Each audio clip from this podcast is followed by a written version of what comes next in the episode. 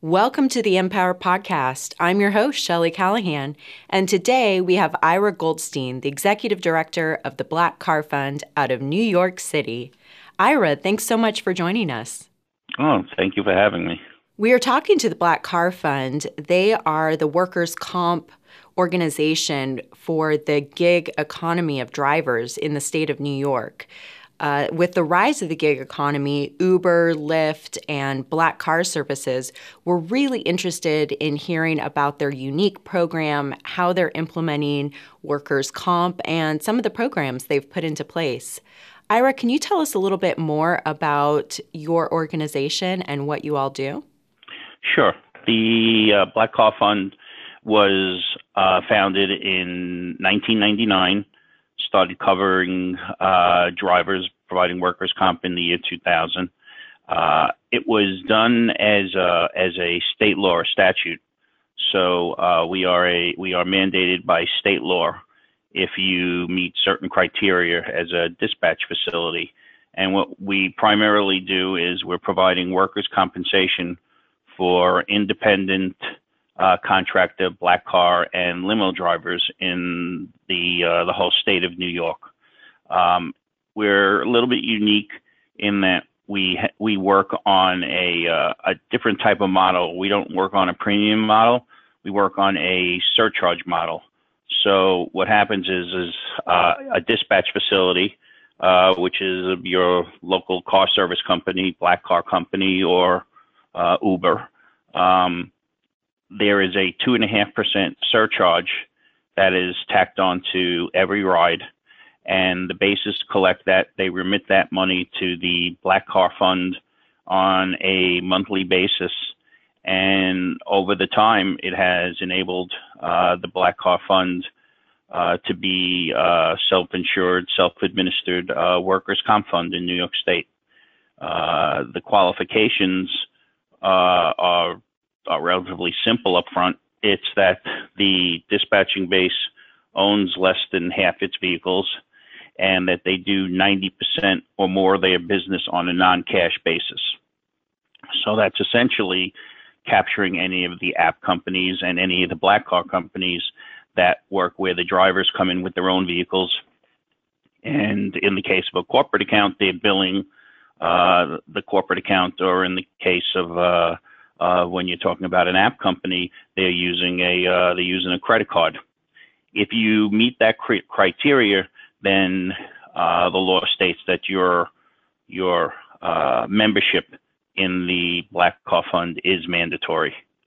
So it's the bases that are the actual members of the Black Car Fund, and then the drivers that are affiliated with those bases receive the benefits.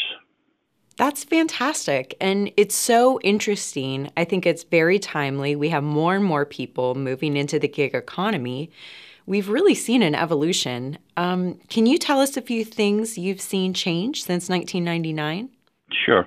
Well, I think for starters, the reason, one of the reasons that the Black Car Fund has uh, is is become popular uh, and has been successful is that the uh, workers' comp benefits that the drivers receive are portable benefits, which seems to be a very big issue in the in the gig economy. And what I mean by that is, uh, in particular, in New York State, a uh, a driver as an independent contractor can drive for multiple different companies in the course of a single day. So you can have a driver, and I'm sure some of the folks that are listening, they uh, they'll get an Uber car and the driver has an Uber sticker and uh, and the Lyft sticker in the car. So it doesn't matter which company the driver is working for, long as he's on he or she is on, on a dispatch from the base, then they are covered. So it goes across the board, no matter how many different companies they may work for. So from the Black Car Fund perspective of what we've seen with the gig economy is that with the advent of, uh, in our case, of the uh, the um, TNCs, they're referred to a lot around the country as the transportation uh, network companies, which uh, primarily is Uber and Lyft, and there's a couple other ones in New York that don't have a national uh, that don't have a national presence yet. Um, the growth has been exponential. Uh, size of the Black Car Fund, the, the revenue and claims activity has probably grown uh, somewhere six to seven times in in approximately five years. So that's how we've seen uh, that the growth and how the workforce has evolved in the uh, transportation industry. You know, you alluded to it with the portability issue, and I'm sure a lot of workers have issue with it, but what are some of the challenges and risks to supporting workers in the gig economy? Well, what we've found is that um, in our in our situation is that you're dealing with um, you're dealing with uh, inexperienced drivers in many situations. So uh, what we found so far in our uh, in our claims experience is that you have um, a higher frequency uh, of claims, but uh, a lower severity. Um, the reason for the lower severity is probably because most of most black car companies do uh, longer trips. They're not doing a lot of point to point within the central business district of Manhattan. Uh, they're in a situation where most of the trips either originate in Manhattan and go out or originate out and come into Manhattan. Whereas uh, the app based, the TNCs, they do a lot of point to point within the city. So that's what uh, that's what we've seen in terms of uh, in terms of risk and difficulties on that. The other thing is they have a high rate of uh, they have a high rate of turnover. Um, it's I think one of those things where they it turns out they're not they're not making as much money as they thought they would, or maybe uh, they, the ads may seem like uh, it, it, it, it there's more potential than actually exists there uh, for the drivers. So they do experience a high rate of turnover. It it's lower in New York City than in the rest of the country because they the New York City Taxi and Limousine Commission in New York City has uh, a good structured licensing plan that uh, that the TNCs must uh, comply with. So there's more upfront costs. They have to have commercial auto liability insurance. They have to be licensed uh, by the TLC. They have to undergo. Uh, they have to take a test. Uh, they have to undergo drug testing uh, every three years. So since the uh, an individual that may decide to work for one of those companies, they, they have more upfront cost. So there's a little less turnover in New York than the rest of the country where they can just uh, get on the road using their own uh, personal vehicle. Um, and then just in terms Absolutely of other, mm-hmm. and then just uh, I guess in terms of another difficulty that's not directly related to that, but um, we find that uh, the drivers, it, we have a hard time in letting the drivers know uh, that they have workers' comp insurance and that they have other benefits that we have that are related to the workers' comp. Um, the driving community is mostly an immigrant community, and a lot of times they might not even have these type of benefits. You know, they may not even have workers' comp in the country where they where they're from. So we end up that uh, we have to do an awful lot. We do a lot in terms of outreach to make sure the drivers uh, know the benefits that they have.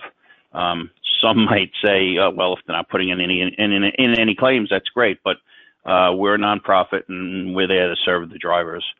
So uh, we we want them to know what they're uh, what they're entitled to with us. Many of your members may not have had workers' comp insurance before. Can you elaborate a little bit about how you communicate and educate your members?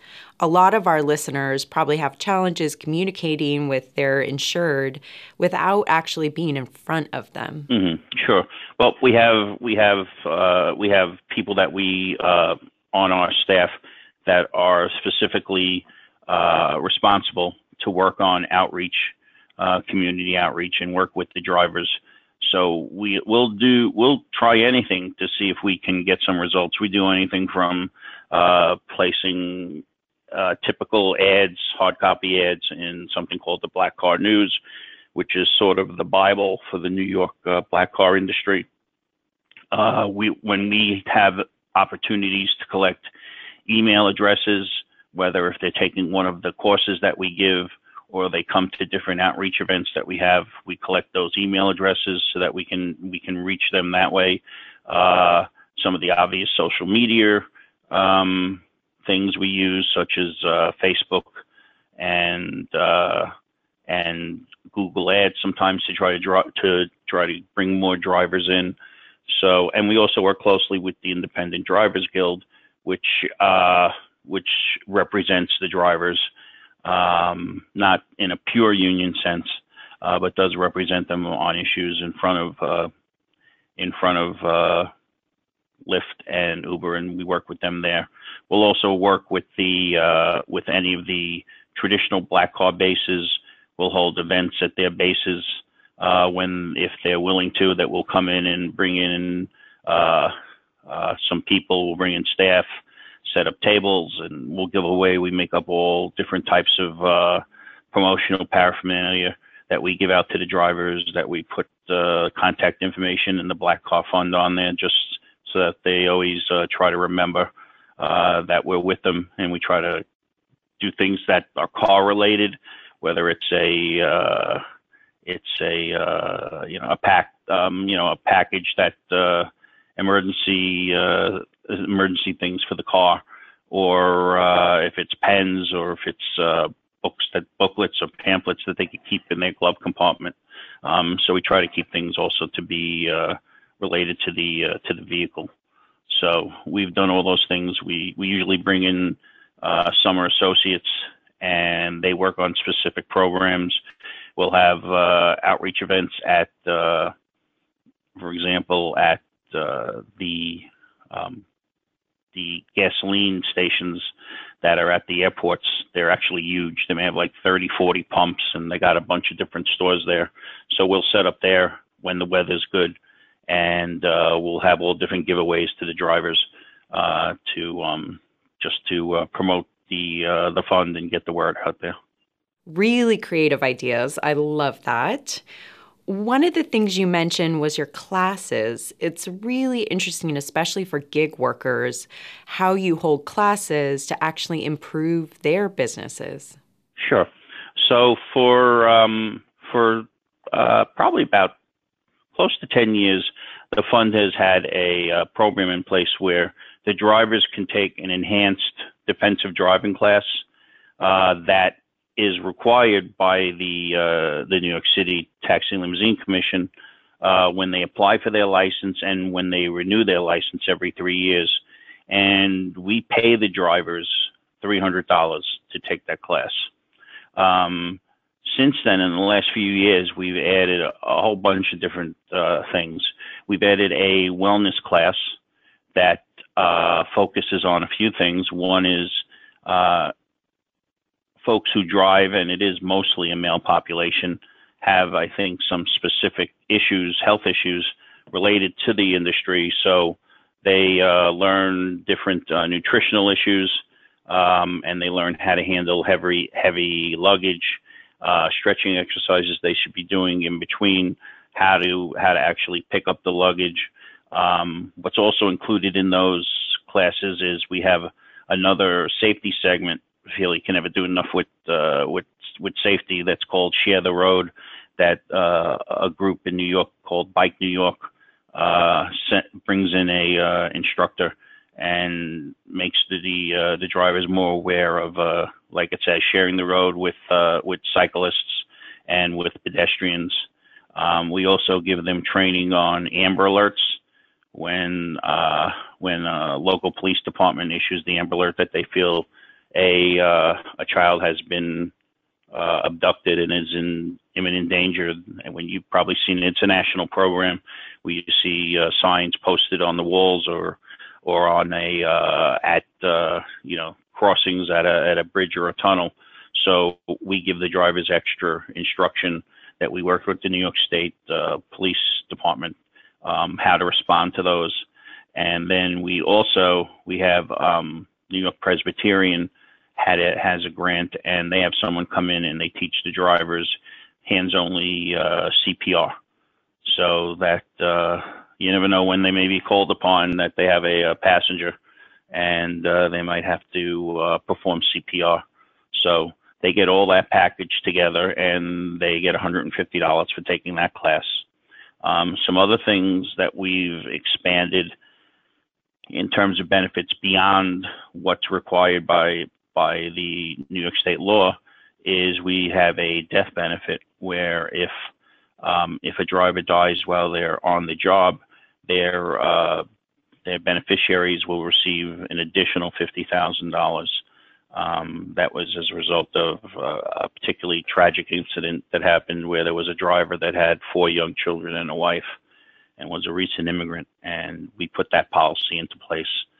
Um, we also last July we added a um, vision plan uh, for the drivers where they're entitled to get a an eye exam and a pair of glasses uh, once a year. Um, we also have a vision van, but it's really more like a really big truck that goes out to areas that the drivers frequent, such as uh, the licensing office of the Taxi and Limousine Commission, the cell phone holding areas at the airport, and they'll go there for the day, and the drivers can uh, literally walk in and get their eye exam, or they can sign up at, and go to one of uh, approximately 150 different outlets in the New York metropolitan area and get and get their free eye exam. Um, we also gave them a telemedicine program, which uh, actually gives coverage beyond workers' comp, where they can the, the driver and his or her family um, are entitled to to have that initial consultation uh, for free. Um, if there's any follow up that's not workers' comp related, then they would have to pay. In other words, if a prescription uh, doctor prescribes a medication afterwards, then they would have to pay for that out of pocket. But uh, if it's all workers' comp, it's covered and the initial consultation is is covered regardless for the driver and the family. We just added we had uh, we had a soft launch uh, for a few months, but we just did the official launch uh, last week. We had a press conference with the New York City Public Advocate and the chairman of the uh, Transportation um, Committee of uh, Mental Wellness Program, where drivers um, are able to come in um, and get we have group counseling, uh, and they can also get individual counseling from uh, from our therapists, our social workers, uh, short term, and if they need something long term, we get them referred uh, to the proper uh, places that they where they need it.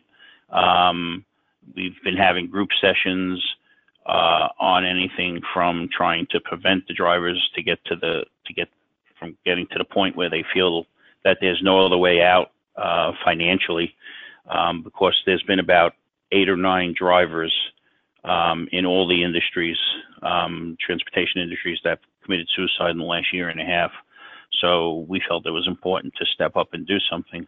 Um, we've also held sessions when there was a driver that was killed on the job, and a lot of drivers wanted to get together and just talk about it and what are some of the dangers, and they shared ideas of how they could how they could be more careful on the job and things of that nature. Um, we're also getting into where we're providing English as a second language classes. Uh, there's also a class starting up where um, we teach them how to run a small business because as independent contractors, that's what they are. So uh, some are not familiar with certain record keeping requirements, how to do things to file their taxes, and you know to maximize their income. And um, we also anticipate down the road doing something, uh, a class on something along the lines of how to be a better driver. And uh, we felt that doing these other things are important, that uh, not just in a sense talking the driver out of taking some kind of drastic action at point where he feels he has nothing else to live for, but to give them a light at the end of the tunnel um, and show them that there's a way that they can uh, that they can still make uh, make a good living and and work their way out of this. You know, I think with the changing workforce, you really hit upon how insurers can support people with better and healthy options. Really powerful. You know, one of the things you've also done is a unique way you've distributed your pharmacy benefit cards to your members. Can you share a little bit more about that? Sure, and that's um, that's something that um, we work with you on in particular, and uh, our rep JP has been uh, has been very helpful with that. We um, we we try to get out to them any way we can, really, because uh, as I mentioned, we're we don't see the drivers on a regular basis, and on a statewide uh, on a statewide basis, we're probably talking about close to 125,000 drivers, full time and part time.